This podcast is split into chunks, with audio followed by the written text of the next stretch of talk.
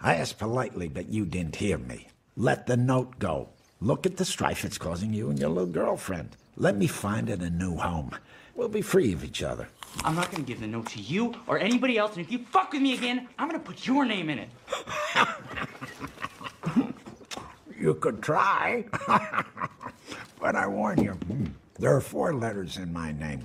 Most anyone's ever gotten were two.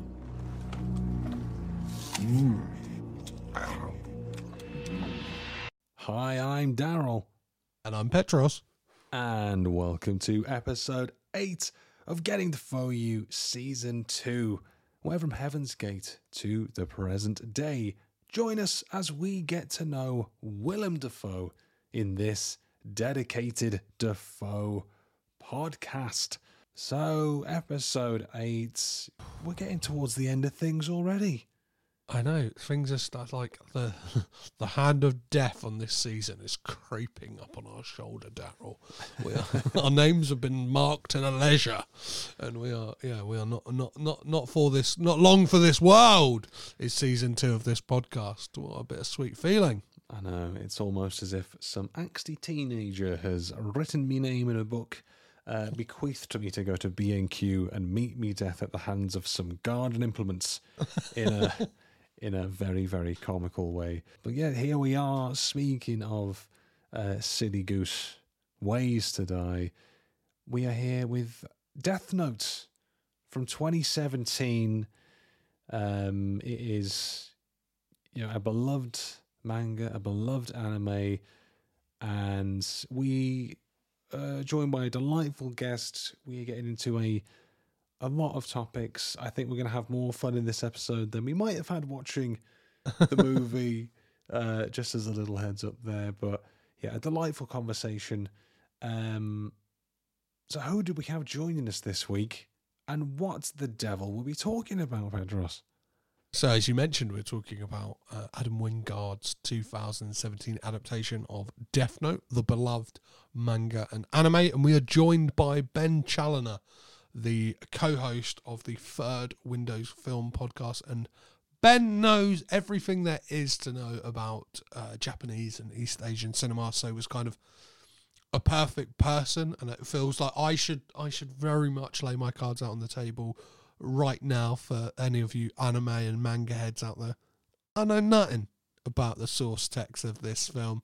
Uh, Daryl is a lot more well versed in it than I am, and Ben kind of seems to be like the the uber mensch kind of like uh, all all knowing eye on it. It's, it's kind of got a nice wide wide swath of kind of involvement of Death Note. I've got a Crunchyroll subscription. I don't like to go on about it. Um, but just in case you're wondering, yeah, I dabble. See, I'm I, I'm still longing for the uh, the Crunchyroll uh, Milky Way that they released. Do you remember that? That had like the crunchy exterior. I'm still lo- Some I'm names still longing for that. deserve to be in the Death Note, Petros, and you've just signed your your your own Death Note there with your silly little geese antics. you bloody fool! You bloody fool! Uh, but as uh, as Petros said, we are discussing, especially as it pertains to Death Note from 2017, the difficulties of a live action adaptation of manga and anime, especially those with a devoted fan base. You just have to look at the Letterboxd reviews for that one. Uh, the controversy surrounding the movie and the backlash it received. It feels like every other film we've covered this season has controversy and backlash. We we said it was the sexy season. I think it's the controversy season, um, given the way things have gone. Yeah, each film has a kind of when it has that Wikipedia section, like the uh oh, like that has been that has been this season in a nutshell, baby. the old collar tug and oh boy season. Um, and last but not least, we're talking about how we think maybe every Japanese movie should have its own musical as well. So if that ain't wetting the proverbial whistles, I don't know what is. Uh, but it's a delightful episode. They always are. You know this by now. And if you enjoy the episode, if you enjoy the show and the podcast, be sure to reach out to us on all of the socials. Uh, and Petros, whatever could they be? Well, if you want to board the Dafoe Motion train and head on to each and every stop that we are taking, you can find us on Twitter, Instagram, and TikTok, all at DefoeUPod. Or you can drop us an email, which is defoeupod at gmail.com. Write to us there. Do not write our names in your Death Note, please. No heart attacks, thank you. We've still got so much more Dafoe to cover. Um, kind of makes it a We're, we're, we're, we're just men, innocent men. we ain't done no crimes. All we did was love. Is that a crime? Um, well, I want to please, governor. I've done nothing wrong. I feel like we should be given heart attacks now for this. Um, we, we, reap, we reap what we sow here. We reap what we Playing sow. Dickensian boys Like, Vic- die of dysentery. yeah, like Victorian gentlemen with a case of the common cold. It is over for us. Uh, but with that said, we'll jump into the episode. So enjoy. We have a little chat about Death Note, and then we'll see you on the other side. Getting to know you, getting to know all about Willem. Getting to like you by watching all your films. This week, we visit the 2017 supernatural crime thriller Death Note. Dafoe voices Ryuk, a death god and an owner of a mysterious notebook. Helping us get to know Dafoe a little better this week and see if Death Note is taking an L or helping us see the light is host of the Third Windows Film Podcast, Ben Challenor. Ben, thank you very much for joining. And how the devil are you doing today? Thank you for having me. I'm doing very well. That was uh, I like that. Take the L or see the light. That was very, very, very good. And uh, I, I don't think people give me enough credit for my intros. Actually, I respect it. that's probably the most work I do with this podcast. Is like, I, just, I was trying to think like, oh, like d- this hope this film takes note or rip out a page. I was like, pathetic, Daryl. You can do better than that. You know you can. You're workshopping your opening line. I love that. I've never, I've never thought that much about a podcast in my life when I go into it. Is this film going to be a death or is it one to take note of? Like, Oh, that's You step off my turf right now, Petros. You step off. Both of these sound better than the film. No, I'm just. Episode's over. Thank you very much. Good night, everyone. Uh, no, amazing. Yeah, a, a, a little peek behind the curtain there. I, before I've even watched the film, I'm just pacing up and down in a dressing gown, going, "Go on, go on! You've got a recording in 24 hours."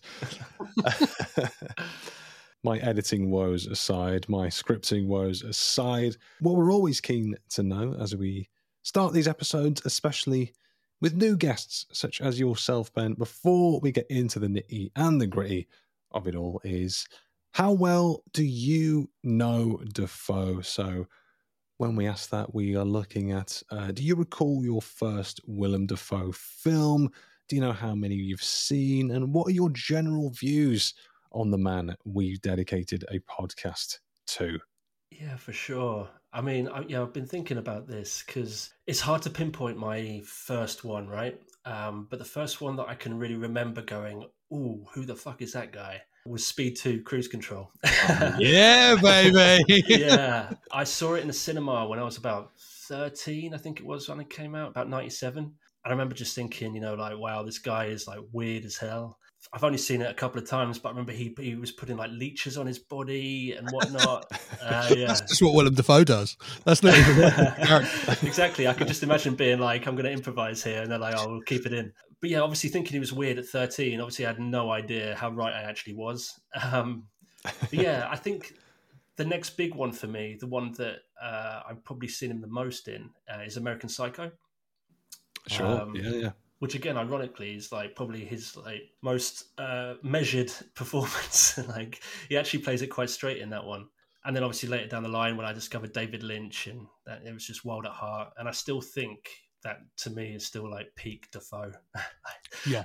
just so wild and unhinged, and just amazing and just unforgettable. Yeah, that's our that's our boy right there.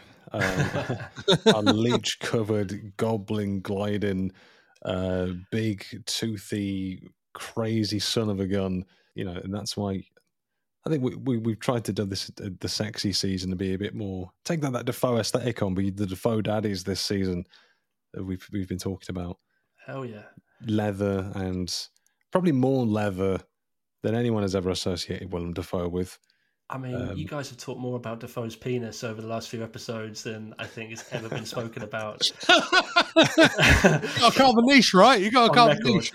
You should, yeah, contact the Guinness Book and see if you can. They'll give you a record for anything these days. they will as well. The funny one is, though, you said uh, how many have I seen, right? So um, I do what I always do with- with you know, that sort of thought comes into mind, and I went to Letterboxd. Um, Sure. And it says I've seen 44 of his films. nice. Um, but I'm sure there's more than that. Like, for example, Speed 2 isn't logged on there, right? Because I haven't watched it since I've been logging films, which is probably like a decade. So it's probably north of 50, I'd say. So I'd, I'd say I've got a pretty good relationship with him, more or less. I was gonna say, like, I, I think that's yeah, like one shy of how many I've seen. I think like, I, it's it's it's. I've got embarrassingly low Dafoe stats, I think, but he has just got like an absolutely mammoth career, and it's really annoying that he's uncredited in Heaven's Gate, so that doesn't come up on your Letterboxd stats. I'm like, he's in it, god damn it, he's in it. I mean, I don't have the list in front of me now, but when I was looking through it earlier, I was like, I didn't know he was in that. I didn't know he was in that. So all these films that I'd seen, I couldn't even remember he was in them, which obviously is kind of antithetical to the whole Dafoe thing because he's usually the most memorable thing in the film. But yeah, we're getting old now, and but yeah, I just I fucking love Willem Dafoe. Always have done. I think he's like unique in a way that doesn't seem forced, if that makes sense. Mhm. It just comes Yeah, naturally. yeah. He has like this unique look and this kind of style, his cadence of how he delivers stuff, and he picks wild roles and he takes huge swings, and you know, he's just so confident in what he does. I think he kind of gives the audience a bit of confidence. You know, you're like, this doesn't make sense, but he's picked it, so I'm going to roll with it, and you end up just loving it. And yeah, I don't think I've ever seen a role where I haven't gone like, wow, he fucking nailed that completely. Well, you- you mentioned Wild at Heart, and it's like it's a rare feat for somebody to kind of out crazy Nicolas Cage in a movie, right? Oh yeah, for sure. You know I mean?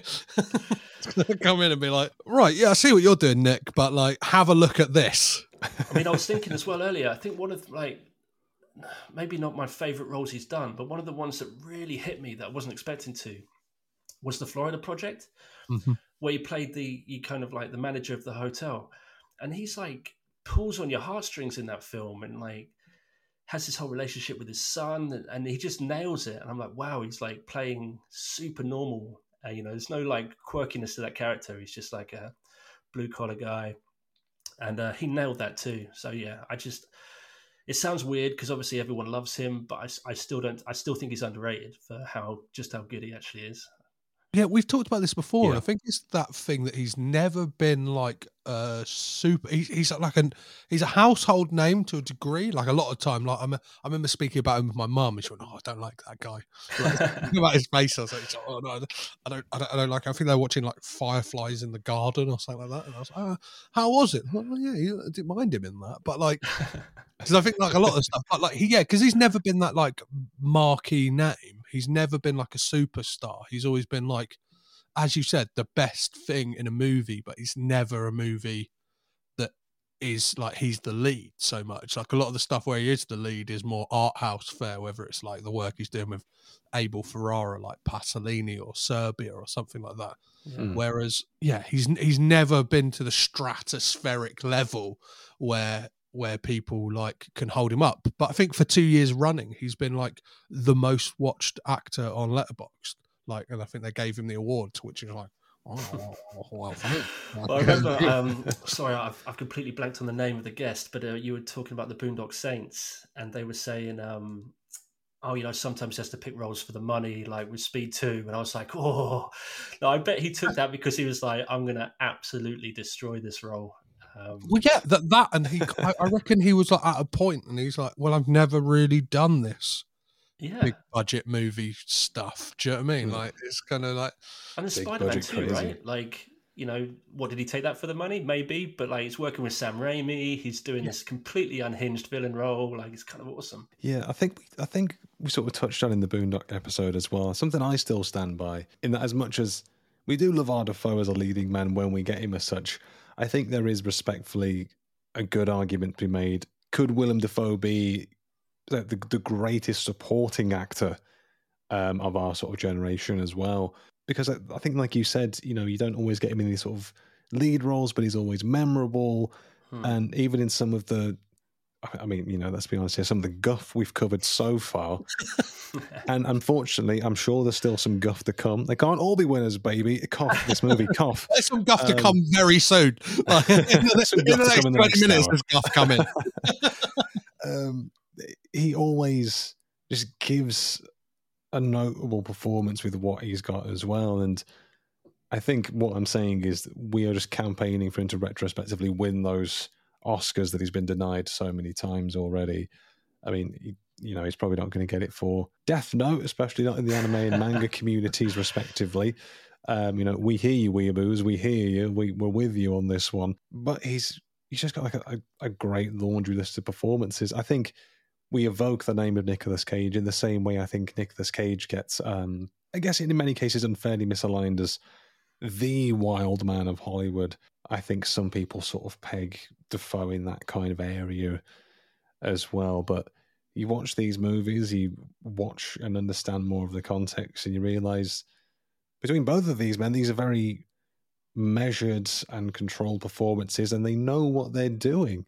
Hmm. So, you know, basically what we're saying is until me and Petros die, we're going to be defending these boys. This is the Brilliant. hills we're dying on, baby. As you said at the start, Daryl, you know, so I do the um, the Third Window Films podcast, which is um, it's basically the official podcast of the distribution label um, that deals with basically Mhm. Japanese cinema here in the UK. We talk a lot about, you know, whenever you get English or American actors in Japanese film, they're so kind of over the top because the, the way that directors, you know, use the actors is different. The way that they evoke things is different. And actually, I was on Caged In with Petros, and we talked about um, Prisoners of the Ghostland, the Sion Sono film that Caged In. Oh, yes. And uh, I would love to see Willem Dafoe work with a Japanese director because I, I Oh. think they would use him in such an interesting way. Oh, that's tantalizing. Yeah, because I, I, I just think that he's proven time and time again that he's not afraid to do anything. And yeah, just getting him in that environment, I think would be so interesting. Whether it will happen or not, who knows? Yeah, you Oh, could I see him with that. like any of the kind of East Asian powerhouses as well. I think he would he'd kind of like slot right into like I think Willem Dafoe Park Chan wook just Oh. it would be like kind of like a match made in heaven, wouldn't it? Like the kind of like the the weird like you could the weird twisted stuff that Park Chan wook does and the kind of like Mm. the places that Dafoe is willing to go. Do you know what I mean? Like kind of like I don't know. I'm thinking like Antichrist territory here. Do you know what I mean? I've been watching a lot of Kim Ji Woon films recently. So, like, you know, I saw The Devil, uh, Tale of Two Sisters, um, A Bittersweet Life, and he could fit into any one of those. And yeah, it just, again, it's not a thought that's ever popped into my head before. But as I was thinking about this podcast recording tonight, I was like, oh, yeah, that would actually be amazing. No, we're blowing minds over here, expanding horizons left, right, and centre. I mean, I think at the point of recording Dafoe, is it two Studio Ghibli voice roles he's got now? Yes. Yes. That's a really good point. Yeah. So he's uh, he's in the area, he's in the territory, but if we can get live action, that's the pitch for this episode. You know, Dafoe across the sea, like you know, what could happen? I think Yeah. it could be some beautiful, beautiful magic. And I, I will say this as somebody who's seen The Boy and the Heron. Uh, Ooh. Willem Dafoe is perfectly cast. I saw I saw a sub. I saw a, yeah, yeah, I saw a sub, not a dub, but like seeing the character Dafoe is playing. He is perfectly cast. he could play the boy or the heron. Doesn't matter.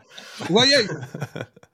I, I thought Robert Pattinson. Well, if you've seen the trailer for that film, I was convinced that was Willem Dafoe doing the Heron's voice. But we all were.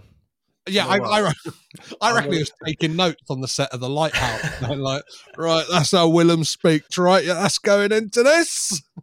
I've actually avoided that trailer because I'm so excited for that film. I don't want to. I don't want to know anything. I just want to go in.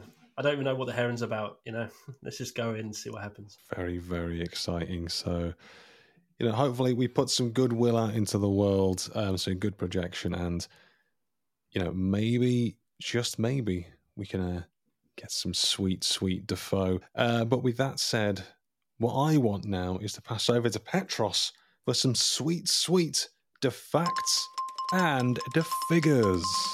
Oh, have I got some de facts and de figures for you Death Note, released in 2017. Directed by Adam Wingard. The film is written by Charles Parlapanides and Viaz Vlas Parlapanides and Jeremy Slater, based on the Japanese manga by Tsugumi Ohba and Takashi Obata. The film stars Nat Wolff, Lakeith Stanfield, Margaret Qualley, Shea Whigham, Paul Nakauchi, and our very own Deaf Demon Daddy, Willem Dafoe.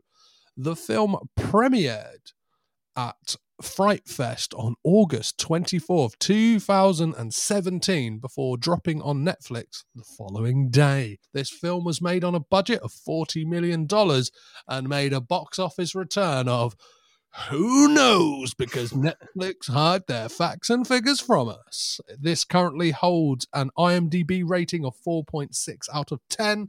It has a Rotten Tomato score of 36% based on 77 critic reviews, with an audience score of 23% with 5,000 audience ratings. And the critic consensus reads Death Note benefits from director Adam Wingard's distinctive eye and a talented cast, but that isn't enough to overcome a fatally overcrowded canvas. Our first Willem Dafoe sighting is at 7 minutes and 30 seconds as he appears in a classroom after Light has opened the Death Note book. And his first line is, Shall we begin? and that, ladies and gentlemen, are your de facts and de figures. Delightful stuff. That was a damn good impression, actually, Petros. I'm quite impressed. Hey, we're two seasons in, baby. If I haven't got a Dafoe impression under my belt, what the fuck have I got? We've got nothing but time here. Nothing but time. So, the fuller synopsis for Death Note. A high school student, Light Turner, launches a crusade to rid the streets of criminals after discovering a mysterious notebook with the power to kill anyone whose name is written in its pages. You know, before we get into this a little bit more, Ben, we'd ask with the Netflix adaptation of Death Note from 2017, um, is this one you've seen before? And if it is, uh, do you sort of recall at the time of viewing uh, what your thoughts were, your first impressions were back then as well?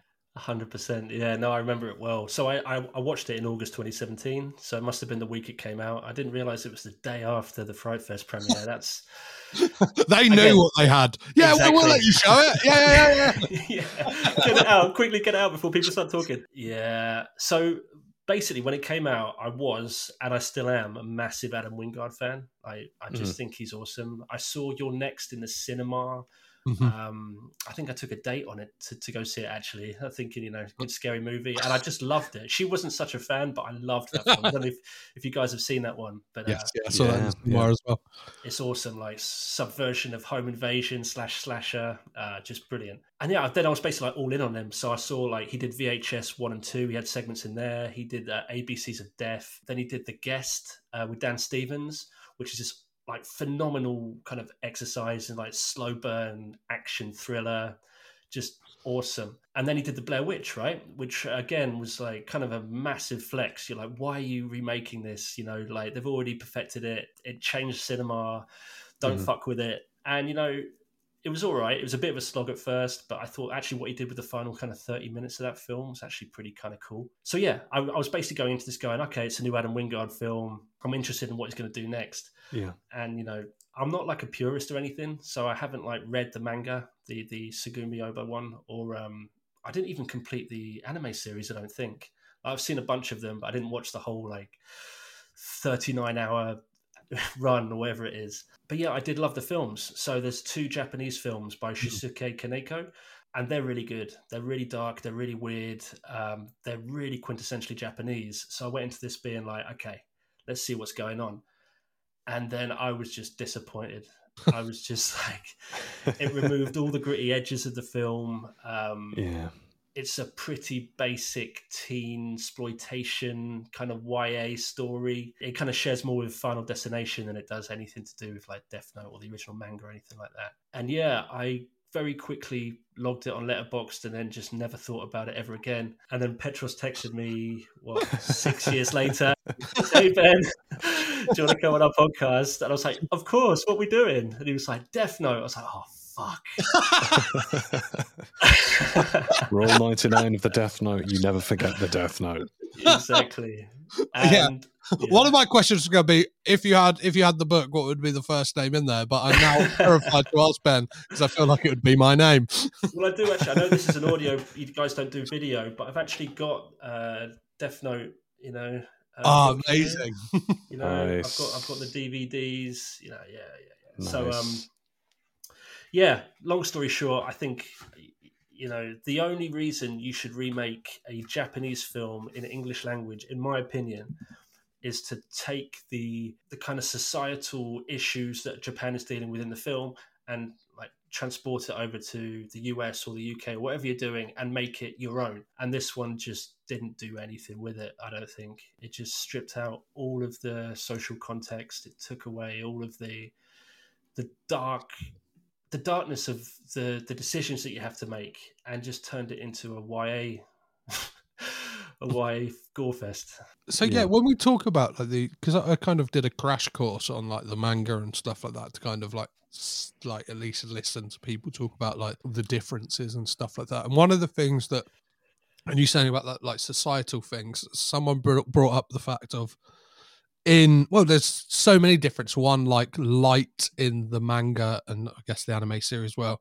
he's from a large family. He's popular and it's it's more about that kind of societal thing in Japanese culture that is very much like that kind of uh, what is best for the many, not the Yeah. few, and kind of which is something that like that doesn't translate to America at all, which is like the kind of the country that is like, do you know I mean? You will step over anyone to to get on top. Do you know what I mean? Their kind of whole country is based on the American dream, which is like anyone can get to the top and like through kind of media and like capitalism has become this thing that like yeah you can fuck over everyone do you know what i mean like you- you- 100%, man. look at the way that kind of like films like the wolf of wall street is kind of like taken as like wow isn't that so aspirational do you know what i mean and like where, whereas this and i think a key to this lies in the fact that one of the directors who was like linked to direct this before Adam Wingard did it and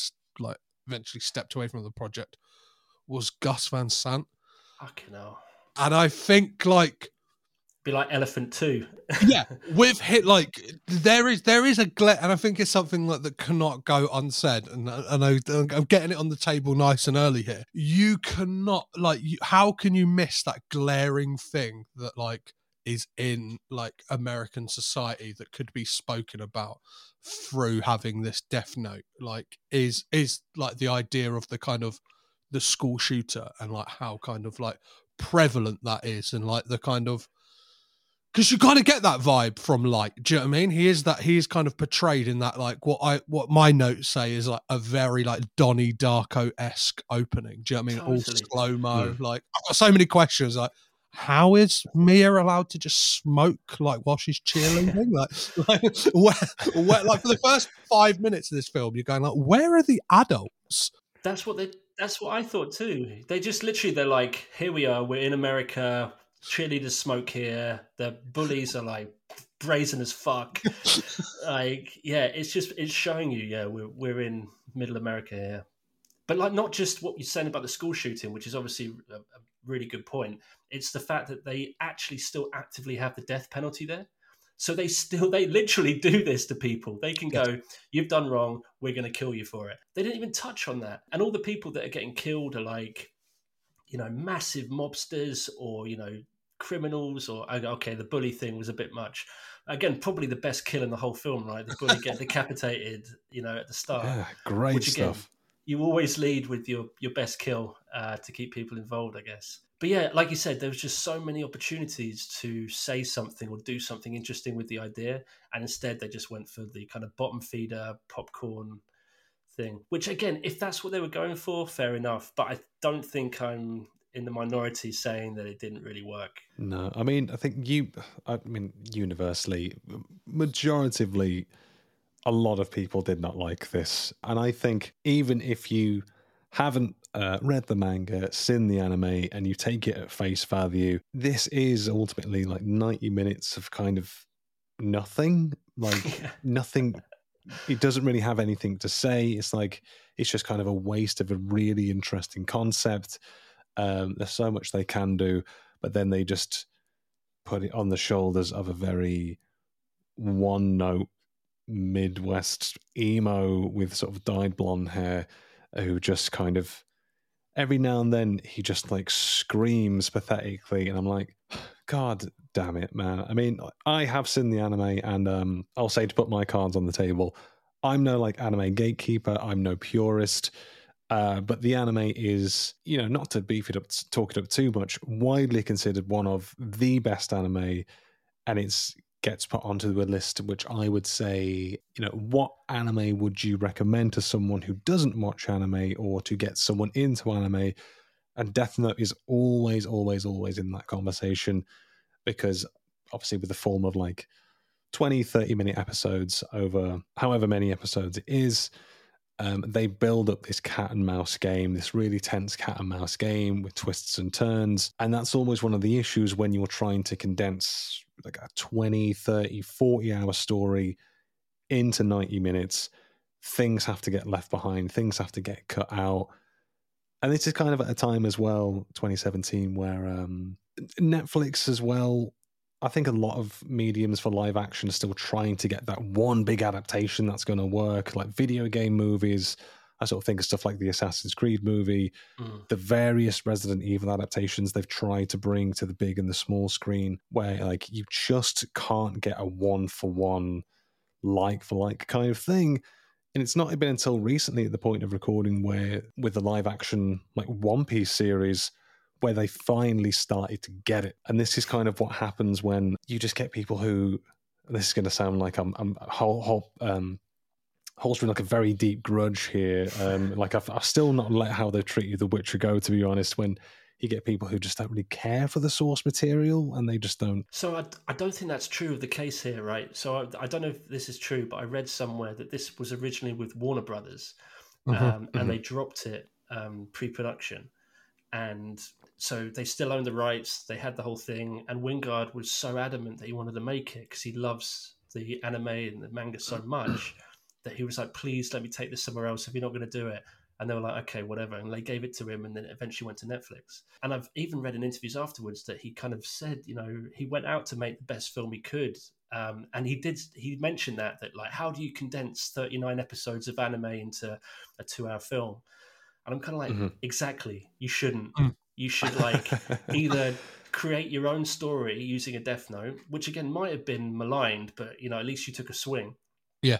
Or you turn it into like the One Piece live action, which again you've just again stated that they've learned over half a decade of experience now. But yeah, if this was a ten-hour Netflix series, it could have smashed it, right? Yeah, give it some breathing room. I think the the Duffer brothers, who obviously helmed Stranger Things, are taking on a live action series coming to Netflix. I don't know when. Obviously, COVID has delayed things, uh, but their production company is taking on a TV series, which will now hopefully, then we've got the One Piece blueprint there, We'll um, do a bit more justice to this because. I look forward to Finn Wolfhard starring in that. no, no more. no more. All the Stranger Things kids are just turning out to be fucking evil anyway, so no more. No, that's all, that's all I'll say on that. Do your own research. Do, don't cancel me. Do your own research. Um, but hopefully, because it's um, it's it's a great story, and um, uh, see, with the anime that the I will say for like Lakeith Stanfield, and this is kind of means a bit more if you've sort of seen it already. He does a very good job as Elm. I will say that's hmm. very um I say very in keeping with the character down to like the way he crouches on a chair, the way he like holds a piece of paper just like his finger and his thumb. Um, he has kind of got a much better idea of the character down, but with light and I guess to t- start talking about light here, he's our kind of entry point into this world. He is, I don't, he's kind of a confusing character because you never really know where you're supposed to go with him because he's, you know, he's doing these very I think to term it generously, morally ambiguous things. That's a very, very generous way of putting it. It's only doing other people's homework, Daryl. It's not that, not that morally ambiguous, is it? I mean, until Oh, he's, do that later on. Oh, yeah, yeah, yeah. I mean, until the head teacher just gaslights him at the start. yeah. yeah, I don't care about your dead mum. Other people would be lenient about this. I do not give a fuck. You might mean- be concussed. that was one of the things that annoyed me so much about this. Sorry to interject, Daryl, but just because whilst it's in my head, because it will go. Um, It's all right. the the Japanese film, the live action film, it starts with this, you know, the furor throughout Japan of people just overwhelmingly praising Kira, right? And you know, he's killing all the bad guys, and uh, this is amazing. Uh, and then you start to get the backstory about the Death Note book and the the boy that was chosen, light, and all this stuff. This film just has, like you said, that stupid slow motion intro showing cheerleaders smoking, and then a book falls out the sky, and you're kind of like, what the fuck? And like that is so tone deaf. I think like it does go into it a bit later with the whole Kira thing. You know, like oh, all the bad guys are getting killed. This is amazing, but like Yeah. lead with that. You know, show people what this world has become, and then Yeah. start to like drip feed in why this is happening and why you know. I, anyway, I'm no filmmaker, but that's that's the way I would. Go. No, I, I agree though, 'cause I think part of my notes were like the first 20 minutes of this movie, it kind of felt like it wanted so badly to be the music video to Evanescence, Evanescence's Wake Me Up Inside. Just Yeah. slow motion. I said rain, smoking cheerleaders, and I was just uh, just in my own head going, "Wake me up, wake me up inside," which is also how I felt about the movie. Also, though, what filmmaker Petra well. said about the Donnie Darko thing, that is so like nail on the head. Because, like, again, I love Adam Wingard as a director, but you're watching it going, he's just literally copying that ethos of, you know, Oh, they're, they're- like in the first twenty minutes of this film, you are going like, like you're, you're going, it's Donnie Darko, and then when you see that first death, it's like, oh, that's Final Destination, and then when him and his dad are having dinner, like their their apartment shakes because of the train going past, like. That's seven. Like, what are you doing? Like, like, and and that never happens throughout the rest of the film with the train going past. It happens once. It's like we've got one in the budget. It's not like David Fincher's directed it being like, no, every time we're at the Mills apartment, this like we're building a set and we're fucking getting ten guys to rock it with a tr- like the sound of a train going past. So it's like they just do it the once. Here's the what? thing, though. Every filmmaker borrows or homages Oh, yeah. films, right? No, it's just a fact they do. But if if the film works and you're invested in it, then you kind of just go with it and it, it rolls. But when it doesn't work, you're just sitting there going, "Well, that's just fucking stolen." Isn't it? Yeah. Just like, it's just glaringly obvious. It's, it's that uh, that age old adage where it's like, don't like dangle a carrot of like a homage that makes you go, oh, I'd rather be watching that film right now. Yeah. Do you know what I mean? Like when that happened in se- like the, the kind of seven thing, I was like, I only watched seven a week ago, but I think I could rewatch. I, I, could I turn this off? Is like, oh no, I'm obligated to watch this. Like, Yeah, True. yeah, like a lot of like it never really kind of paints its own identity, and I think it comes back to what we were sort of talking about at the start, where it never really one that knows what it has to say, and there's points it very loosely touches upon. Like Light's dad, a little later in the film, he's talking with L's uh, right hand man, and I think they're talking, or it might be with Light, and he's talking about Kira, and like, you know, well, a lot of the cops like him here, but how how does Kira get the authority to say who lives and who dies? And Hmm. it's like, oh, maybe we can get something about you know the justice system, about sort of morality, that kind of thing as well, about you know, the morals of of the masses and of individuals. But then it's he just cuts back to like Light and Mia and said, you know, I know I've only known you for about two minutes, but I get super horny when you fucking kill people.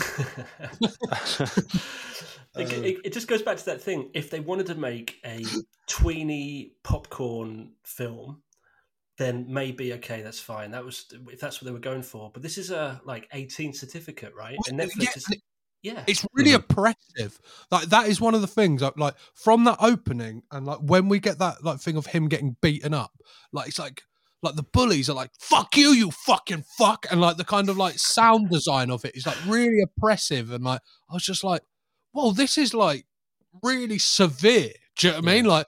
I know, like I, I, I, I, I'm into like I don't mind a hard eighteen, but it's like this feels like somebody going, edge lordy in a way. Do you know what I mean? Like it's like it's almost like Light Turner is directing this film.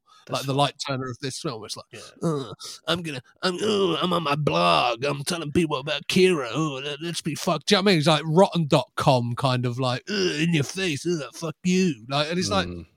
I was No, like, no, I'm not really hundred like. Like Daryl said, I don't want to be a gatekeeper, and you know, I. It's hard sometimes when you're expressing your opinion not to like sound like you're damning people for liking a film. Because if you do like this film, I'm really, I'm like, I'm happy for you. I always say that, you know, if someone likes this, that's awesome. It just didn't work for me, but it does feel like someone's made an 18 certificate film that's going to probably predominantly resonate with 13 to 14 year olds. yeah, yeah, yeah, yeah, yeah. My first 18. Do you know what I mean? Like Yeah, it's kind of like they're putting the cork board when they're gathering ideas. This is like, what are the Tumblr teens up to these days? What are they doing? What happened to The Tumblr? cheerleaders are smoking for sure. Put that in there. yeah, maybe, maybe maybe that will become a, a still image on Tumblr. Do you know what I mean? Like slowly. I will say though, actually, the performances are all great. I thought Nat Wolff, although he's not the perfect light, he does well. And Lakeith Stanfield, as you said, that was fucking awesome, and he always is. And you can tell that he takes every project very seriously, and he's gone Mhm. like gangbusters. I remember from him like opening up. It, what was that film? Um, Something Thirteen, the one where they worked at the the the home for kind of troubled teens. Do you know the one I mean? Um, I'm not sure.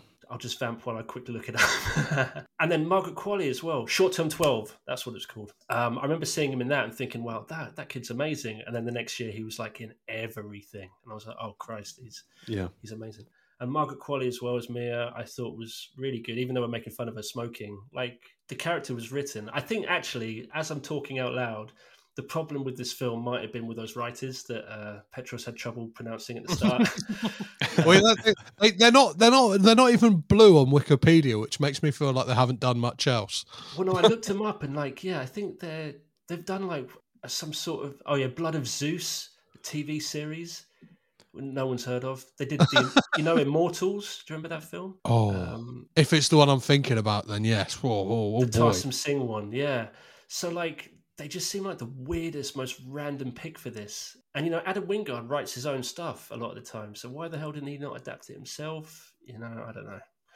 But again, Daryl said that this was with someone else at the start. I think, uh, well, with Gus Van Sant, wasn't it? So um, Another person who is like listed as being like attached to this as well is Shane Black, which like the only difference I could I, I, I couldn't imagine that like is what is set at Christmas like what's like what, Yeah. what are we doing here, Shane? Like Yeah. Ah, it's just yeah, it's it's so much of what could have been, but also sadly, I feel like it's what shouldn't have been. I I think this this project should have been left behind, and uh, I feel like it's a film that is hampered by the fact that it is an adaptation of source material.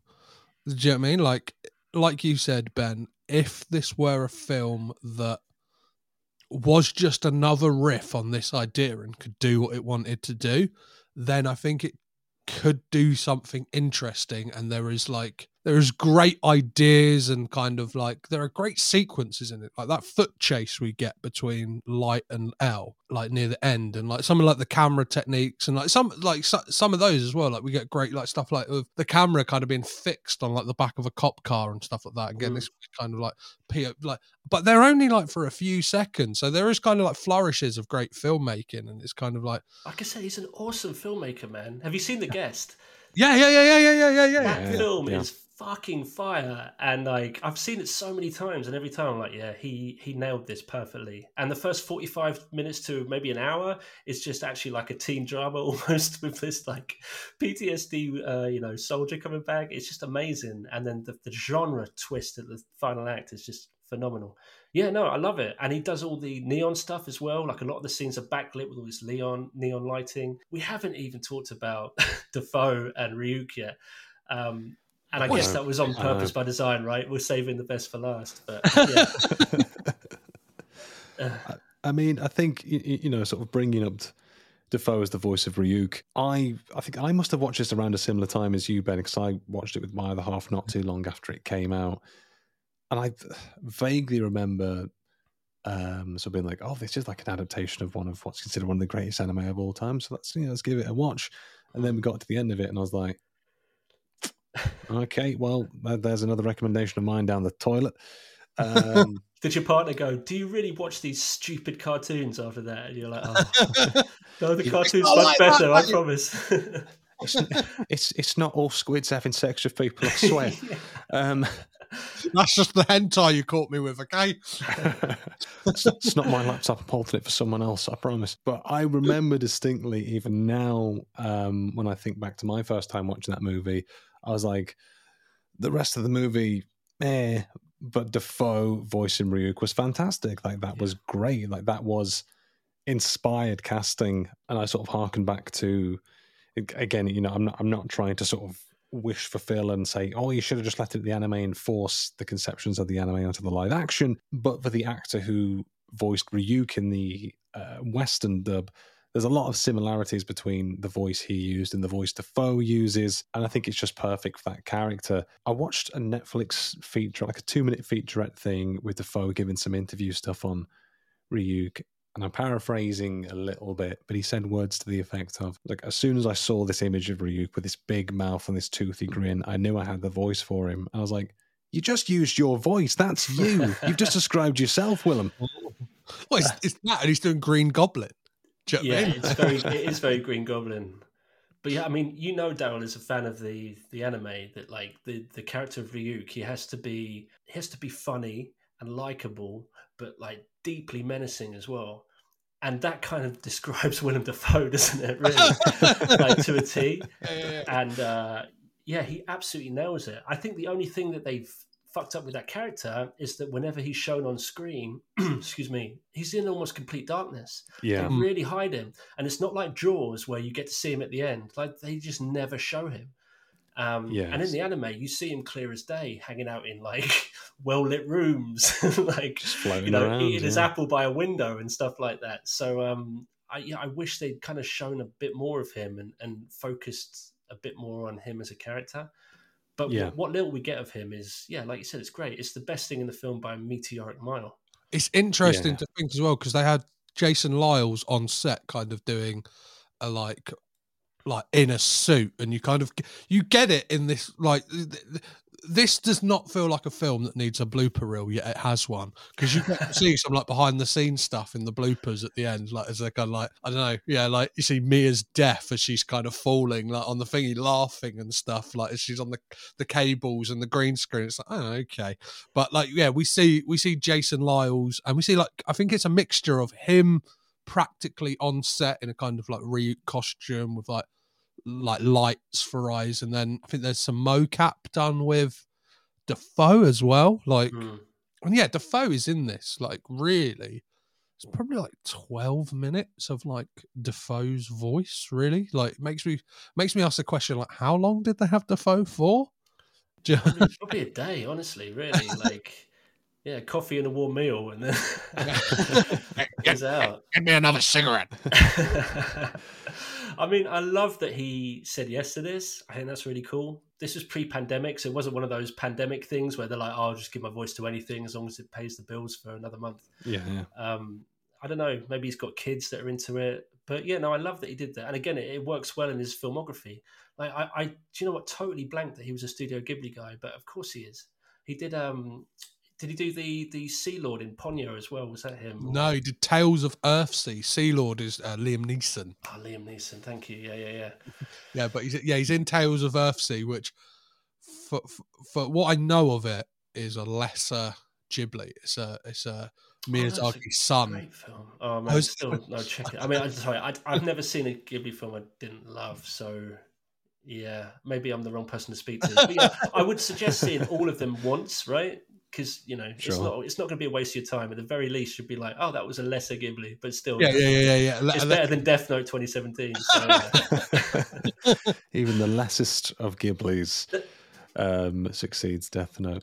I mean, some of the point just bringing up there just sort of uh, makes me think of a little recurring feature I'd like to bring up here called Daryl's favorite Letterboxd reviews. There was one that gave it half a star that said um, it is incomprehensible to me that this movie ends with a blooper and behind the scene reel. But why? There's another one at two stars. But why does the creature Willem Dafoe voices look like what you'd get if the Green Goblin fucked a porcupine? I want to write this name. I want to write the name of this movie in the Death Note, and the the top rated review that you can find there, one star. This is the hardest I've laughed in a long time.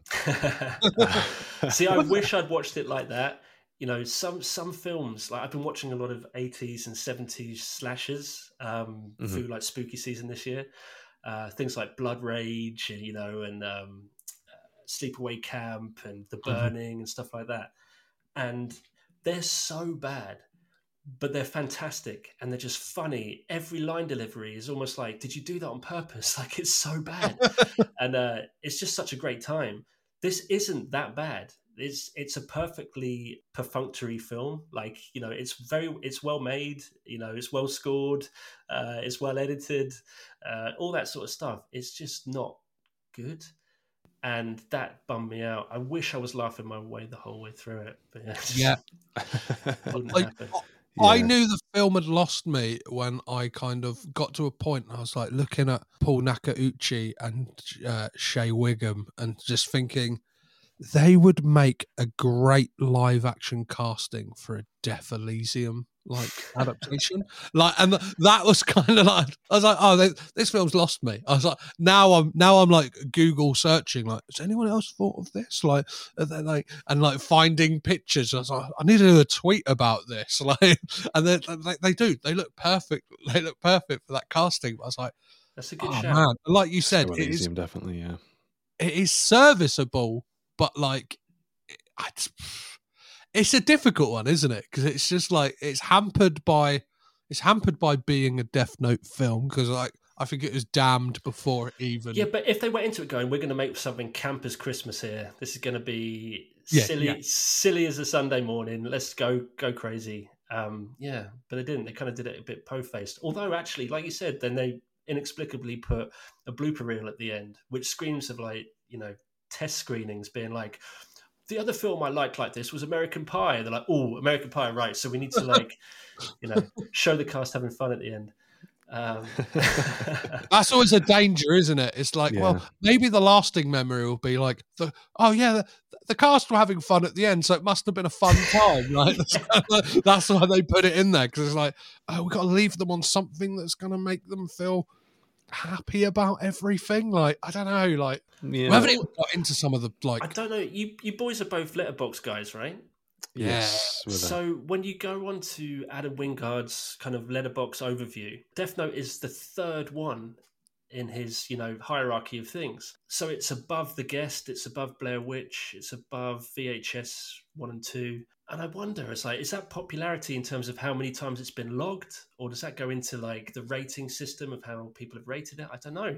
But yeah, for, for whatever reason, it's, it's, it's well, if, I, in th- his I think this, films. this is going to be a film that is going to have been seen by a lot of people. So Letterboxd has it listed as 212,000 people have watched it. Right. So, and, and that is just going to be a sheer thing on the fact it was released on Netflix, right? It is accessible. I And mean, like, thirty-eight point seven thousand gave it half a star. That's yeah, yeah, yeah, yeah, yeah. I think it's, I think it's a sheer numbers game on how many people have watched it. I, I'm Right. not sure how they worked out, but like, yeah, it's got to be on how many people have watched it. But yeah, no Yeah. one goes, you know, sets out to make a bad film, and I'm sure Wingard went into it with the best intentions. But yeah, Well, this is what we sort of talk about about you know inciting the wrath of the uh, the anime sort of communities, the manga communities. Because I'd read as well that Adam Wingard eventually received so much hate around this, which I guess is you know not that I'm saying well, well, this is what you sign up for. Like I'm not saying that at all. But Mm. obviously, when you take on such a big property like this, that you're going to be under like a fine tooth comb, a microscopic lens for every fucking frame, and got so much hate and even like death threats that he deleted his Twitter account because of Death Note, damn. which you know obviously we're not calling for anyone to be killed, here, which kind of just a crazy reaction. And even though we laugh at some of the, uh, you know, the one star and the half star reviews of Death Note, you know, also. And it's fine to be passionate about stuff, and it's fine to be a fan of things and be proud of that. Be proud of that, absolutely. But you know, don't be so proud that people have to fucking die because this version of light wasn't the version of light, or that you know, some guy held a pencil in a way that you didn't think was fucking manga accurate. It's like grass is touchable outside at all times. That's all I'm saying, you know. Yeah. So No, you're right. You're right. And it's funny, isn't it? Like, the, you remember Rian Johnson got absolutely vilified after um, The Last Jedi. Mhm. But I think there was just as many five star reviews as there was one star, right? It was Yeah, really yeah, kind yeah. of divisive down the middle. This was just universally like shit. So you can imagine how much you had to trudge through for that. Um, yeah, I feel for the guy. But I mean, I think I think Kong versus Godzilla or whatever, sorry, whatever that was called. Um, I think that got generally quite good reviews, so I think he won a lot of faith back, and you know he's definitely not dead in Hollywood. And as you said, I think he's I think he's signed on for Face Off too. You were saying, um, yeah, which is huge. yeah, Yeah. Again, almost so huge. I'm like, what are you doing, Adam? Don't do it. yeah, yeah, yeah. You, you know what happened when you slept, when you went into a big property with a large fan base? Like, you were The glutton cage fans are coming. The cage fans are coming, and I'm one of them. Um, I mean, John Woo's just about to release Silent Night, and I've read some kind of early reviews of that, and it sounds fucking awesome. I can't wait to see it. And it almost feels like, well, if this works, give him Face Off too. Yeah, yeah, yeah. Let him, let him do it. Let Yeah. him do it. yeah, like this is how we get Woo back to Hollywood, people. This is how Yeah. we like we give him give him. You know, no disrespect to Adam Wingard. I think the term, you know, to go from. Uh, you know, you've got the guest and you're next, and then we've got Death Note, and then we've got some Kongs and Godzillas and Face Off too. I think in football terms, it's called bounce back ability. Um, you know, Oh, yeah. get knocked down and I get up again, up again. You're never going to keep a director down. Um, oh, Also, put Willem Dafoe boy, in Winnie boy. Face Off too. Oh God, Come on, right? He's Give stealing people everyone's what they Yeah, yeah. He could eat a peach for hours. You know he could. I think he could eat two. I think he could eat two of them. and a sausage. He's got a baby's arm holding the peach between his legs. Obligatory hog talk. We've made it. Du-du-du-du. Nearly an hour in, we've made it. Did you think we forgot? Yeah, I think it's it's sort of interesting. I mean, looking at sort of the controversy around this as well, um, I think it'd be remiss not to mention at least a little bit that there was a lot of allegations and um, sort of controversy around the perception of whitewashing in the movie as well. For sure. I think a lot of it comes back to what we said, you know, with it. I think they did have good intentions to put it in Seattle and make a more, I don't know, lack of a better term, Americanize the story to some extent, but in the same sense that it didn't really say too much. And there's like, well, there's no reason that like an Asian actor can't be sort of playing the role of light here. And or at least just include some Japanese American actors, right? In like, so we had um, is it is it uh, Watanabe, the kind of um, partner of L? He Oh, he's like the only one, um, and yeah, you could have just included a few. Like it wouldn't be that hard, and it would just be that kind of respectful nod to the uh, you know the country of origin. Um, yeah, uh, Watari, I think, I think the character's sorry. the character's name Yeah. was Yeah, um, Paul Nakauchi, yeah. and that was one of the, the one of the main sticking points. Even when the trailer came out, people were like, "Okay, but what is sort of going on here?" The, the original Death Note creators, um, and forgive me if we, if we pronounce these wrong, uh, Tsugumi Ohba and Takeshi Obata, uh, both praised the film, defended it, saying in a good way it both followed and diverged from the original work, so the film can be enjoyed, of course, not only by fans but by a much larger and wider audience as well. There was an interview I found with Lakeith Stanfield with The Verge in 2017, and he was asked about the uh, the whitewashing issue in the movie as well. And he said, basically, in his own words, this was a fundamental misunderstanding of the movie because it takes place in Seattle, therefore, it represents a certain demographic of America. And he added that um, people sometimes misunderstand what an adaptation is. Uh, but he also added later in the interview that he was going to go to Japan soon and hope to, and I quote, eat some real dope ramen. So I think he was just vibing the whole way through anyway. He didn't mind. He was all good.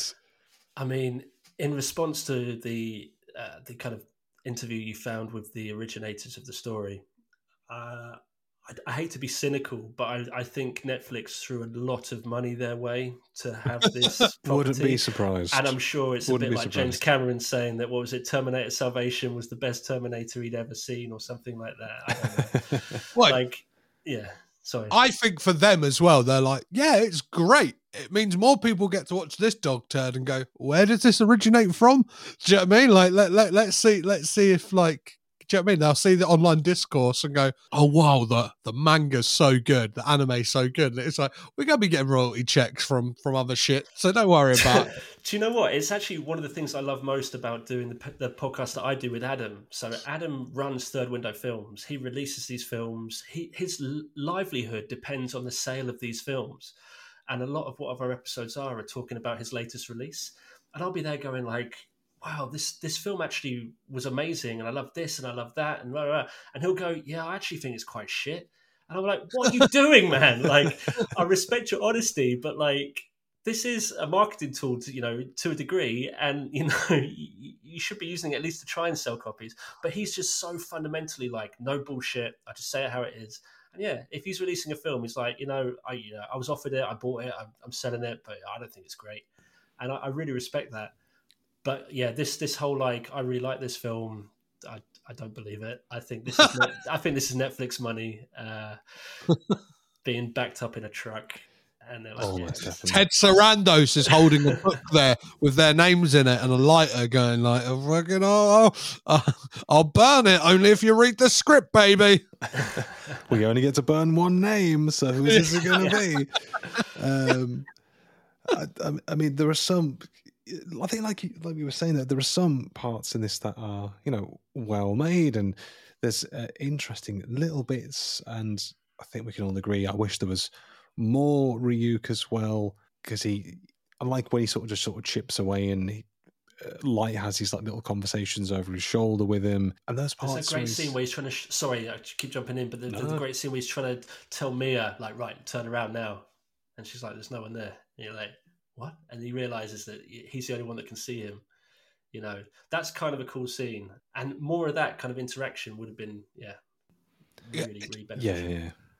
it's just like it's just hampered by the fact of how like quickly it gets into things and like i think like one of the one of the key things of this this film like the takeaways is is like what pussy will do to a motherfucker do you know what i mean like like, like she like And yeah, don't She trust will, women like, as well. Yeah, yeah, yeah. she will literally he'll be like no that's it i'm out like i need to get out of this and she'll be like but I love you. And he's like, right, we're doubling down. I'm going to find out what L's fucking name is. Wake to me kill up it." inside. Can't wake up.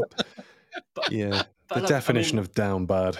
we can spoil the films on this, right? Like, Yeah. yeah, yeah, yeah, yeah. Like the fact that he's at the end, he's like, "I only said I'd kill you if you took the book off me, which means you're a deceitful bitch." He's, like, you know, like, did he really have faith that she wasn't going to steal that book off him? Like, come on, son. Like, of course she is. And then What, that- like, yeah, that whole ending with the Ferris wheel was just kind of like, oh boy, oh boy. Yeah.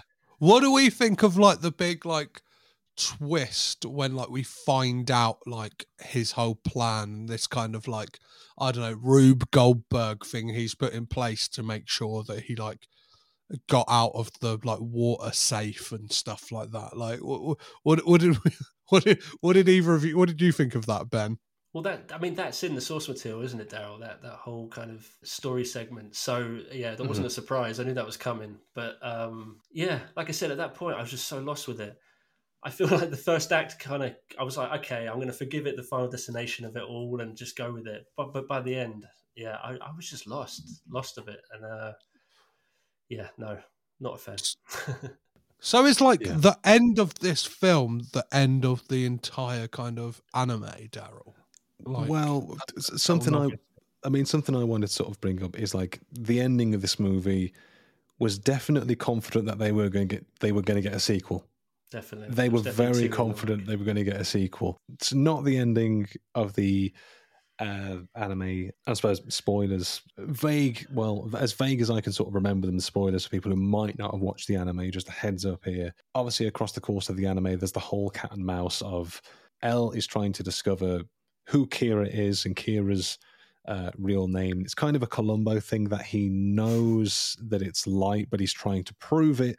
And inversely from that, Light is trying to find L's real name because he's the real threat to him and being discovered. And it's they're basically the two smartest people in the world because the story dictates they have to be. And it's this intellectual chess match that's going sort of back and forth, back and forth, back and forth. And I think at some point, like another Death Note appears and sort of the cult kind of grows. Comes into play, doesn't it? Yeah. Um, we get a bit more lore on like the Death Gods and sort of jumping ahead. And I'll say again, spoilers if you haven't watched it and. If you were thinking about watching the anime as well, Petros saying spoilers for you as well. Tell me if you want me to stop because I'm a man possessed right now. He won't remember tomorrow, don't worry. uh, but eventually, sort of, Light learns L's name, puts him in the Death Note, but it turns out that L has basically proteges that pick up for him. Then they have like this new task force that eventually bring Kira down. And I think eventually it's Ryuk who writes L's name in the Death Note, I think. And then life sort of goes on. And I think they've done sort of sequels and spin offs as well. Um, but it's like a fascinating, gripping sort of story. And obviously, here, as you said, you know, um, sweet puss will do things to a man because he's he knows Mia for about five minutes. Then he's like, I shouldn't really say, but come check out this sweet fucking book that I've got. and she's like, I'm well fucking into that. Uh, let's Yeah, just go I fucking think- ham on it and kill everyone. I, I think how into sh- how, like like to, to use to use a kind of mo- very modern like phrase. I think how into it she is would give me the ick. yeah. Do you know what I mean? Like, like I'd be like, uh, I would expect some kind of like kickback, being like, "That's you're getting into some deep shit." here." Do you know what I mean? Like, Yeah. it would be like it would be like going to a girl like, "Do you know what? I've really got into smack lately," and her going. Right, let's go. Let's get. Let, let, do you know I mean? Let's get smacked up. Like it'd be like, oh, okay. I thought you would uh, like maybe be like a bit more concerned, but she's like, no, let's let's do it. Like let's let's Google live crime right now. Let's kill a motherfucker. Like, okay. yeah, it's it's like obviously here Light tries to have some kind of I don't really think I can call it a code, but he's like he says as much as like, well, we need to make sure that the people we're going after are legit bad guys. We can't just be going after people based on conjecture and rumor because then we're muddying the whole waters here. It's like, look, we know that this person is uh, a murderer. This person's got a hostage on TV. They're a bad person. And then she's like, let's kill a fucking school bus of kids. Who fucking gives a shit? Let's do whatever we want. And Mia in this is obviously based on uh, Light's girlfriend in sort of the series as well.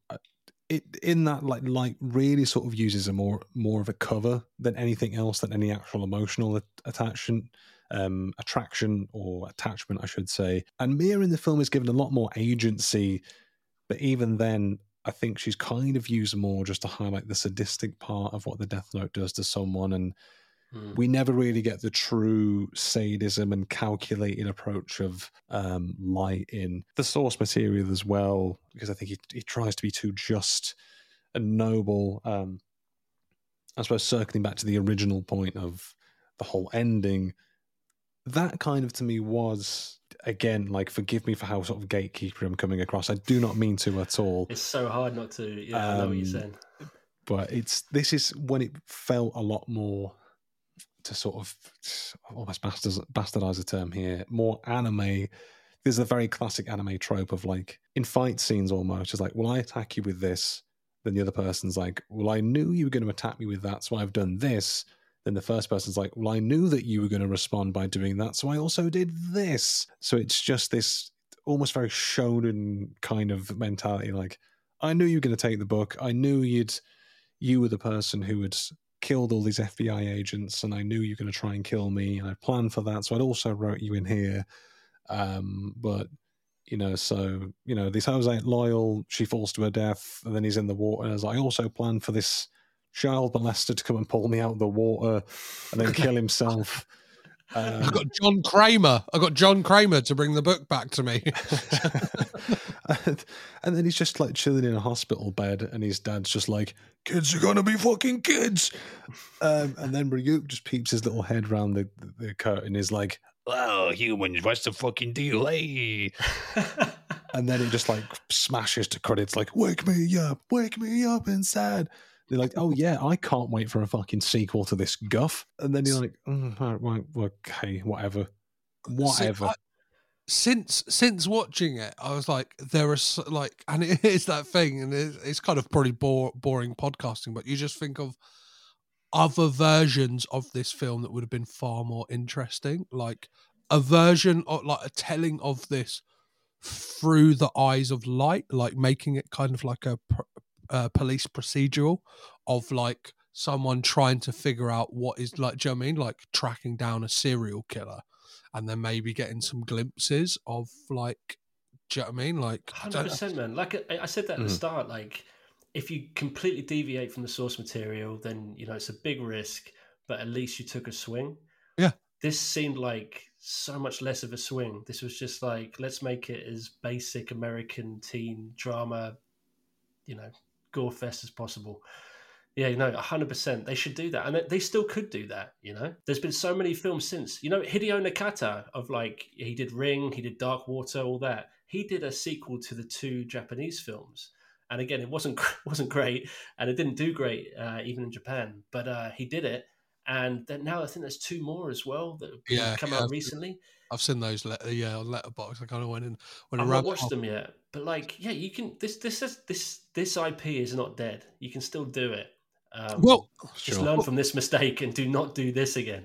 Well, case in point, that this IP isn't dead. I was in London a couple of months ago, and I'm trying to think of the theatre. Well, the, the, all I know is is is that it's the theatre just off of Oxford Street that had like cats in it for fucking years, right? Had, had Andrew Lloyd Webber's cats in there. Oh right, I thought you meant like actually just like covered in cats. no, no, no, no, no, no, I- the musical, the musical. okay. the dog shit musical. I must add, it's a terrible musical. It's a terrible film.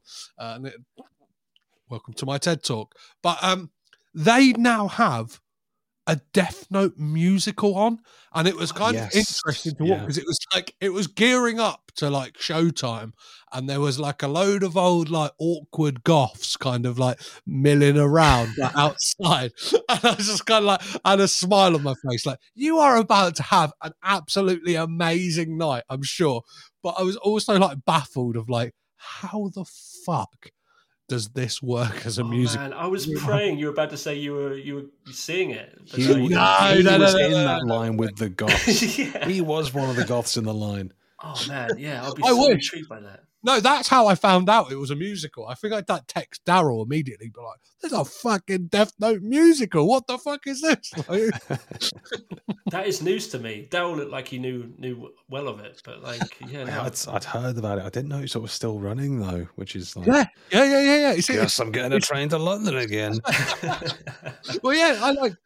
Well, I recently went to see the My Neighbor Totoro like stage adaptation in oh, London. that looks amazing. And that that was that that that was amazing, and that like now I'm very much like maybe I'm a theatre guy, but maybe I'm only a theatre guy for adaptations of Japanese films. So maybe I'm going to be my neighbor can't- yeah. Totoro, Death Note, Spirited Away. That's going to be. wait to see Dragon Ball Z on Broadway. That's going to be amazing.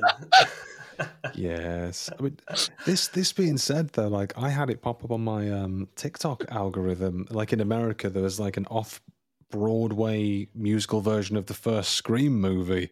amazing. Oh, wow. Yeah, yeah, yeah. I want to see. I want to see the stage adaptation of Audition. Do you know what I mean?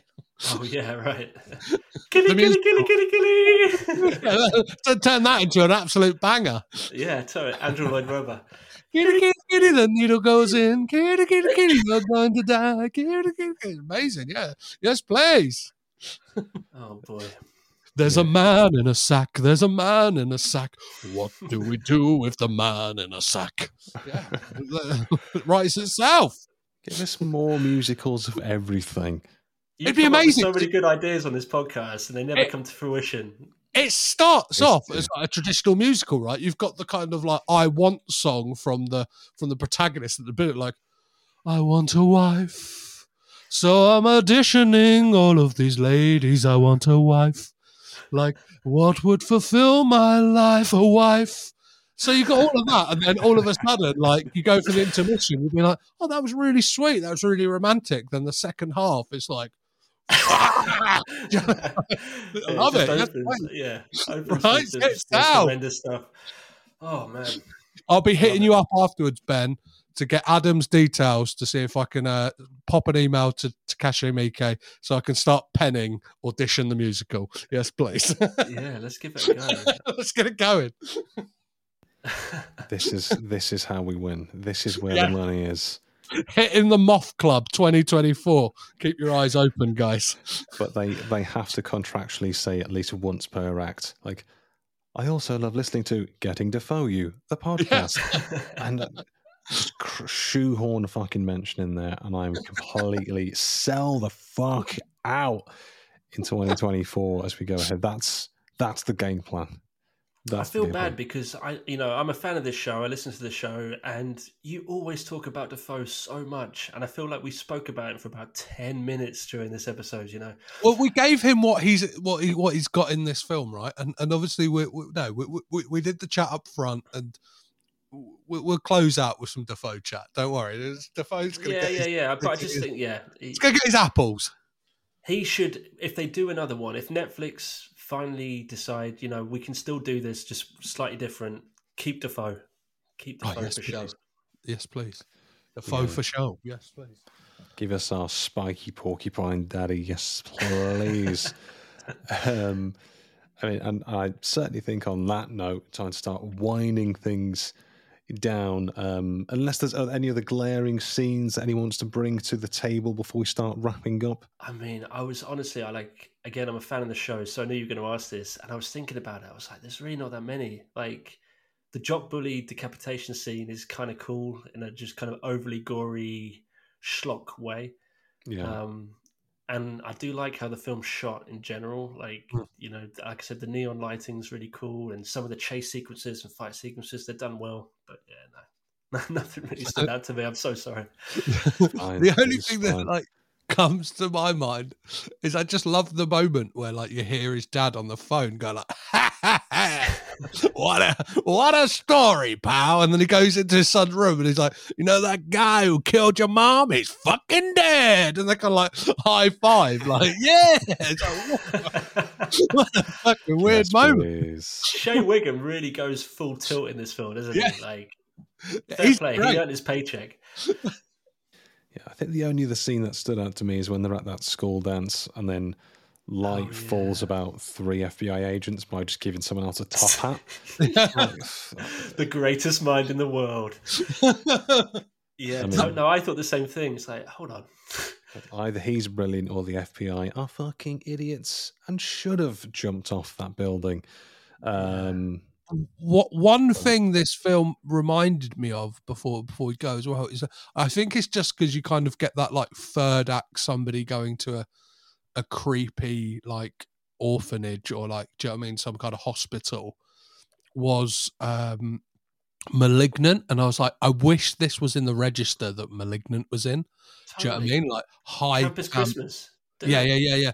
High camp, very much like that. That film as well. That is borrowing stuff from Seven, like full tilt, even to the point where the score is basically doing like, where, do you know what I mean? It's kind of like a Fincher greatest hits. It's like a "Where is my mind" kind of riff, like hmm. throughout it and stuff like that. And like, I was just like, oh man, like I wish this was playing at that kind of operatic camp level instead And of like. Frank Henenlotter as well, which again, this film would have like, if you'd taken from Basket Case for this film a bit more, yeah, it would have been so much more effective.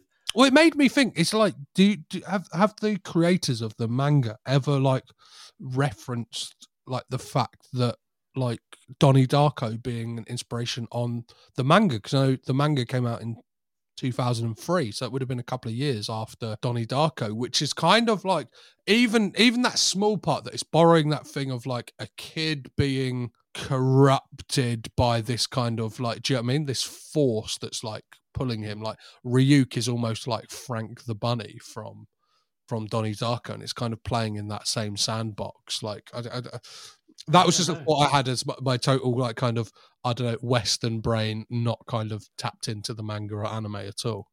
Well, it's, I don't think, as a generalization, I don't think people in the UK are particularly enamored with Japanese cinema the way that I am. Like, I'm kind of an obsessive, but I know from friends that I have in Japan that pretty universally, the Japanese are obsessed with Hollywood and American movies. So yeah, I'm sure I'm sure it plays something into it. Yeah, it's kind of got that. You can see that kind of, especially that emo-y vibe to. Do you know what I mean? That you kind of even get from the artwork of like the Death Note manga and stuff like that, and like the kind of I don't know the imposingness of like Ryuk, like Mm. Uh, Ryuk, I should say. Yeah, is is is kind of like very reminiscent of like Frank and like like you say the kind of the the wit and the charm of him as well is like I didn't know Donnie Darko predated it. If I'm honest, I'm quite Yeah. surprised to hear that. So yeah, yeah and like donnie darko is, is that whole thing of like he he ultimately does something for the greater good of everyone else right like he basically sacrifices himself How exactly does one sucker fuck light? See, that's what we wanted Shea Whigham to be saying Yeah. Oh, yeah no, fantastic. But I think again, I think on that note, uh, time to bring us to the wrap up questions portion of the episode. So the first question of the three that we ask is uh, in this movie does Dafoe do the deface? Now so obviously we've we sort of discussed that Ryuk is very much hidden in shadows throughout this one, but with that in mind, I pass it to you, Ben, as guest first. Um, do we get a deface? Yes or no?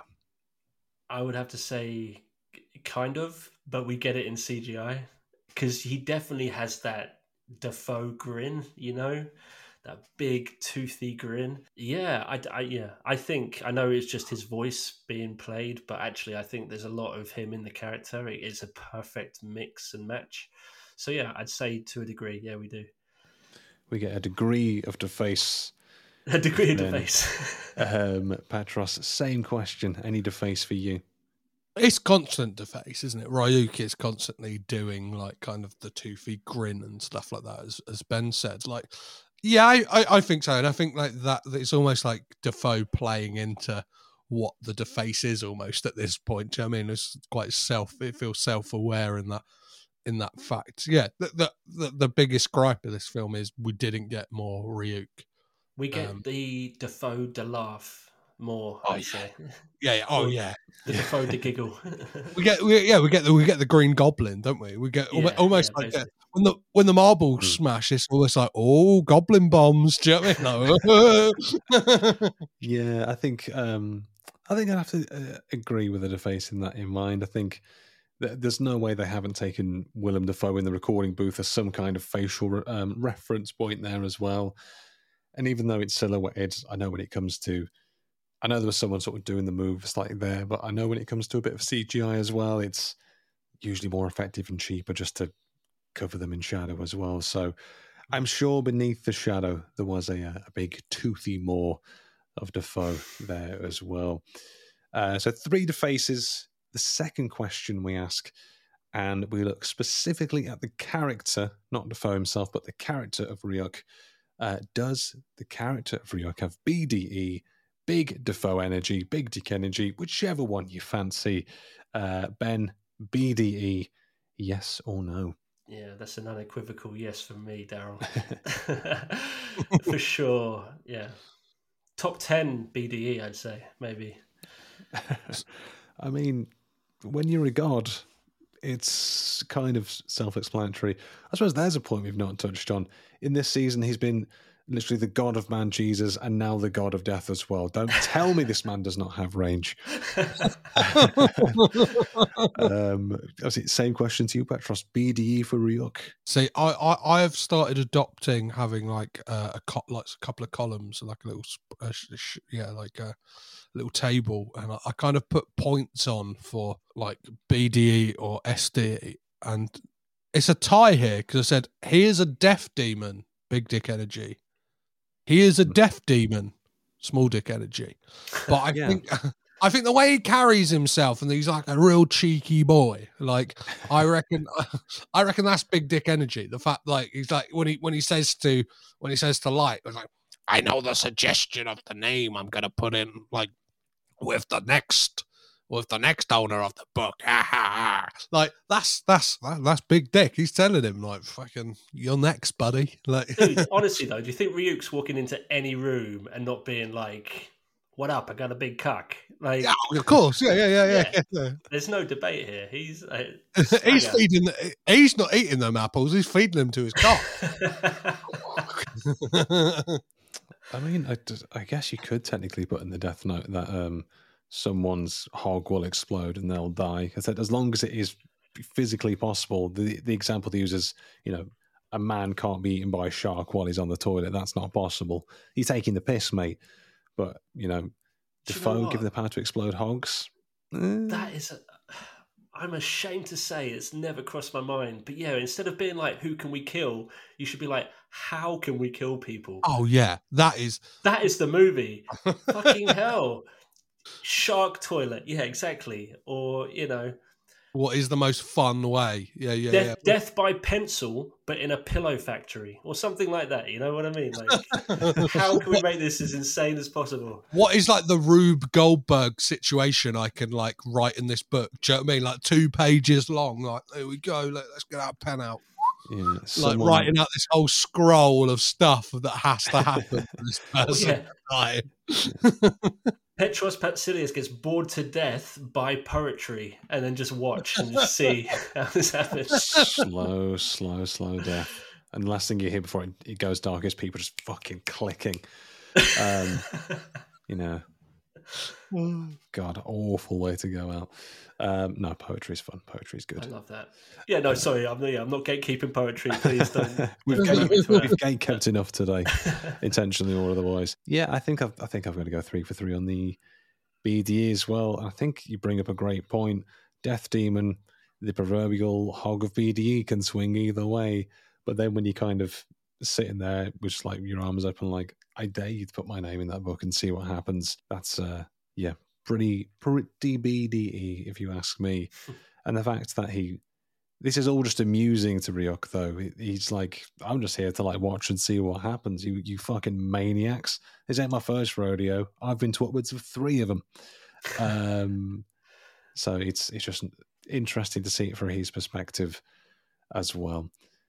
Well, we come to potentially the most important of the three wrap up questions. Our final thoughts on the film and our final rating.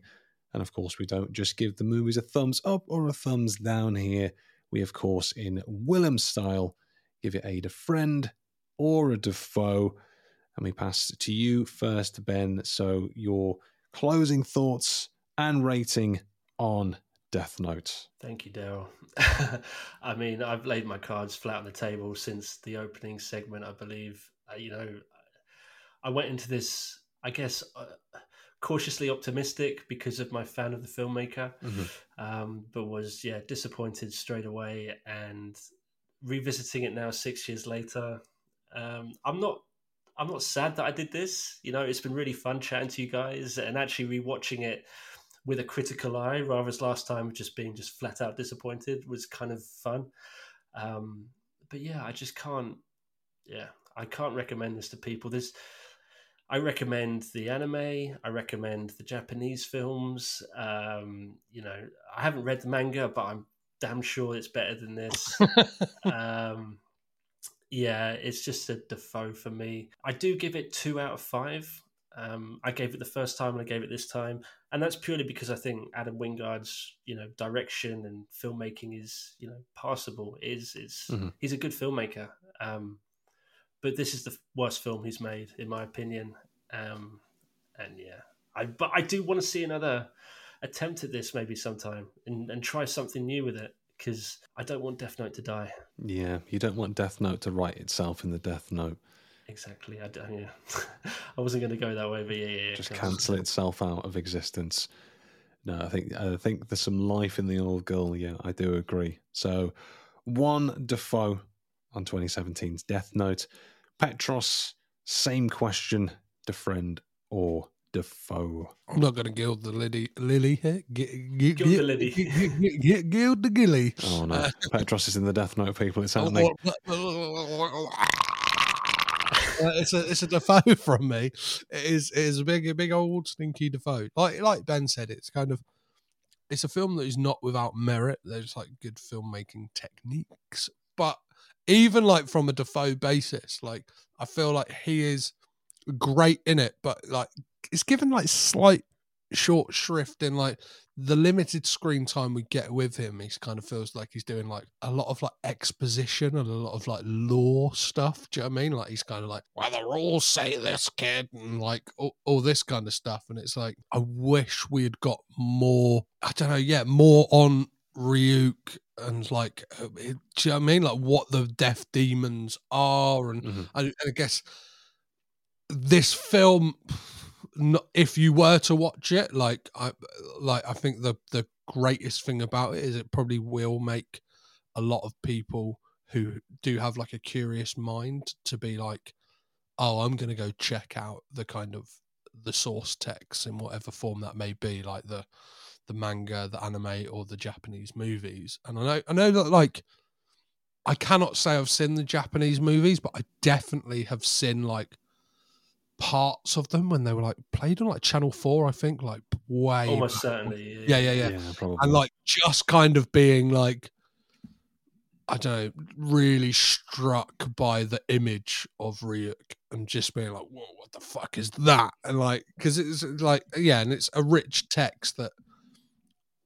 Let's hope that whatever the Duffer Brothers do with it, like if it's a series, like they get the breathing space and can kind of do it justice, or I don't know. Yeah, I but this film it just it just doesn't work it's a film that is hampered by the source material in a way and it's like it's too sh- it's, too short but it's almost too long do you know what i mean? It's like kind of that thing it doesn't commit to either. It's like it has to be a contained story but at the same time they want a sequel but it's like they're not guaranteed a sequel. So it's it's kind of indicative of the the the problem we have with films and TV these days, right? Nobody knows what they get like if they're getting another film or another series until the first one's done. So like that everyone Yeah, everyone yeah. kind of feels hampered by that. So yeah, I, I I think there's some shenanigans going on somewhere down the line, but uh, as a film itself,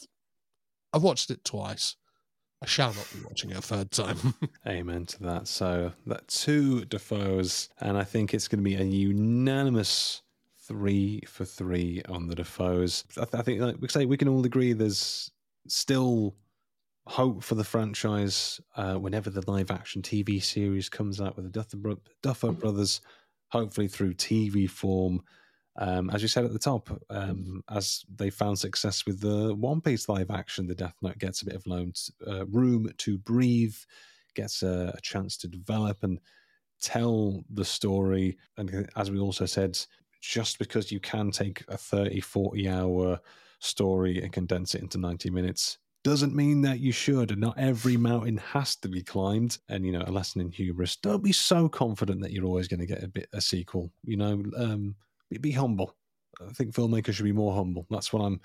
That's what I'm saying there. And ultimately, I think if nothing else, if people were like, "Oh, the film's not for me," but ended up discovering the anime or the manga after this, then you know maybe that's a win there. Read more anime, watch more. Uh, read anime. I've gone insane. The Death Note has taken my brain. Uh, read more manga, watch more anime because there's a load of incredible stories um, and sort of artists and writers out there as well. And go check out Death Note in anime or manga form because it's um, a fantastic story that should be absorbed as well. I think, like you, Ben, I gave this one two stars on Letterboxd purely on the, the a very generous two stars on that, purely on the basis of Dafoe and LaKeith Stanfield trying to make some chicken soup from chicken shit. Um, but sometimes shit's still shit, baby. No matter how you season it, no matter how you season it. So, Do you Yes. watch a lot of anime, Daryl? I don't know. I didn't know that about you going into this. we're all learning here today. So, um, I wouldn't call myself like a full on, it's the only thing that I ever watch, but I have a Oh. Crunchyroll subscription. Hashtag not an yeah, ad. perfect. Big fan of JoJo's Bizarre Adventure, Attack on Titan, uh, Jujutsu Kaisen is very good. I enjoyed Jujutsu Chainsaw Man. Kaisen is my ultimate favorite of all time. I think I'm just obsessed. Uh, Um, it's Did you watch the Attack on Titan finale that's just just been through? yeah, to my discredit. Um, I felt incredibly behind, and then it just kept getting delayed. So I got to the point. Was like, you know what? At this point, because the they announced like the final season like 15 times and then it just Yeah, wasn't the final season Yeah, yeah. i just yeah. got to the point was like you know what i'm just going to let the actual rest of it come out and then just commit to it so now the point of recording it is out i'm going to sit down at some point at this point it's been so long i might as well start it over again Why not? not a bad thing um, sure. but i will The- say that i've i've started one piece from the beginning Fuck. So- That's that's impressive. That's that's a long. You'll yeah. You'll be grey by the time you finish that one. No, I think I saw someone on TikTok said if you watch at least three episodes a day, it'll take you about a year to catch up. So I ain't got much else going on. Um, so I'm- Demon Slayer is a really good one as well. I don't know if you watched that Demon. Slayer, fantastic. Really enjoyed Demon Slayer. I have one more recommendation that I caught in the cinema this year, Fire and it's away. without question going to be in my top ten of the year. Um, and it's the first Slam Dunk. No, Um, it's a basketball anime. It's a feature film. It's about two hours twenty. Even if you do not care about sport whatsoever, it's almost like what you said earlier about you know in an anime fight. It's like I knew you were going to throw that punch, so I did that very clever kick into your ankle, and that lowered you. And they do that Yeah, with yeah. basketball and they do Ah, flashbacks and flash forwards, and it is the most intense, uh, invigorating, visceral cinematic experience I've had all year. And uh, yeah, so keep your eye out Ah. for that one, the first slam dunk. Right, I will absolutely be keeping an eye out for that then. Uh, Crunchyroll, if you are listening and want to sponsor, we'll cover just, it doesn't even have to be Dafoe related. We'll, uh, we'll sell out in a heartbeat. Crunchyroll, Manscaped, whatever you want. I'll, I'll sell the fuck out if Yeah, that's we what got- it we got- takes. We've got plenty of hog chat. Daryl's got the anime sorted. Come on, Manscaped, Crunchyroll. We got you. We got you, baby. Listen, my Crunchyroll subscription is always so smooth for streaming. Um, you can't you, you can't see me because this is audio, but I'm, I'm I'm winking at the camera and doing a thumbs up right now. But yes, with that said, enjoy more anime and read more manga as well. Um, if nothing else, but certainly with that said, we take this opportunity to say, uh, Ben Challenor, thank you very much once again for taking the time to talk about Death Note. It's been a pleasure to have you on board. Uh, for the listeners all aboard this thing we call the Dafoe Commotion Train. Also, where can we find you on the internet and all that good such stuff as well? Yeah, thanks, man. Well, yeah. So uh, the main place you can find me is at BenjiBox. Um, that's Benji Box spelled with a Y on Twitter or X now, whatever you call it. That's where I kind of tweet all of my uh, film watching shenanigans. Um, or yeah, you can listen into the Third Window Films podcast, which, as I mentioned, is it's kind of the official podcast of the distribution label that Adam runs. But um, lockdown, I was just just consuming Japanese cinema constantly. And one of the Mhm. box sets that I bought off Amazon um, was a Toshiaki Toyoda kind of uh, early years retrospective. And I started tweeting about it. Um, and Adam messaged me out of the blue, and he's someone I've followed for years, right? I've been a fan of. And he said, I just want to let you know that uh, since you tweeted about my box set, um, it's been sitting on our you know store shelf for for years and we've just sold out the last 250 copies and i think it's down to your tweet so thank you. Nice. and i was like holy shit thank you man. Like yeah it blew me away. Influencer, baby. and then we started talking just as like i was like so what you got going on now and all this stuff? And i just said to him have you ever thought about doing a podcast? And he said uh, well i'd love to but i haven't got a fucking clue how to do it. And i was like well that's kind of my thing. I do know. Would you want to do one with me? And he was like sure let's do it. And I literally i was like pinching myself going oh my god so anyway long story short um, the podcast is basically all things third window films from the perspective of the fan being me and the man himself being adam torel. And it's the guy behind the scenes who does all the work and all of the you know the meetings and the signings and the, all this stuff and then the fan who gets to watch the films at the end. And it's kind of an interesting mix of you know business and pleasure. Uh yeah. So if you're into east asian cinema whatsoever uh, yeah check us out third window films podcast Incredible stuff. Well, thank you again so much for taking the time. All the links down in the description as per usual. And as we come to the end and close the cover on Death Note once and for all, it is left for us to say, I've been Daryl. I've been Petros. and i've been ben And this has been Getting Dafoe You. And there we have it. There we go. Oh, The Death Note is all done and dusted off back on the bookshelf uh, for another time. Back in the film library from whence it came. Um, so that is a book I will not be reading again, Daryl. As I said in the episode, I will not be reading. Well, the, the thing I didn't say on the episode, and I kind of want to state here, is like I am now kind of interested. Like I kind of said in the episode, like I'm interested now to kind of dive in. I'm not sure. Thirty nine hours for the anime, maybe the Japanese films. Probably a bit more manageable for me. Like, so I'll definitely be ingesting some more Death Note as as as time comes. Definitely. I think an- another, you know, we're talking very briefly about uh, uh, anime recommendations and, and animes that get you into more anime. Death Note, definitely one of them. I'd also throw out there, um, if you know, you know, Cowboy Bebop. Um, definitely one to watch out there as well. And if they don't hook you, then there's no bloody hope for you. don't darken my doorstep again. Um, yeah, I think I, I want to watch, I want to rewatch Death Note now. So I think just like in the first season, how a lot of those movies made us think, well, now I want to read the book this is based off of. Um, if this was your design, filmmakers, you're bloody winning. So Well, I feel like I feel like the Last Temptation of Christ failed in the fact that it did not make me want to read the Bible. So, well, you're a heathen. You're a godless, godless heathen. maybe I need to rethink my vote on that film. Yeah, I think you need to reconsider what books you're reading. You, uh, you monster. um, but obviously, dear listener of the Dafoe Commotion Train, we thank you for listening. If you have been, as per usual, and you know we've got two episodes left. It is our penultimate episode of season two next week. And what have we got coming up? We will be talking about the 1992 ooh, thriller drama White Sands, where we will be joined by Scott Murphy.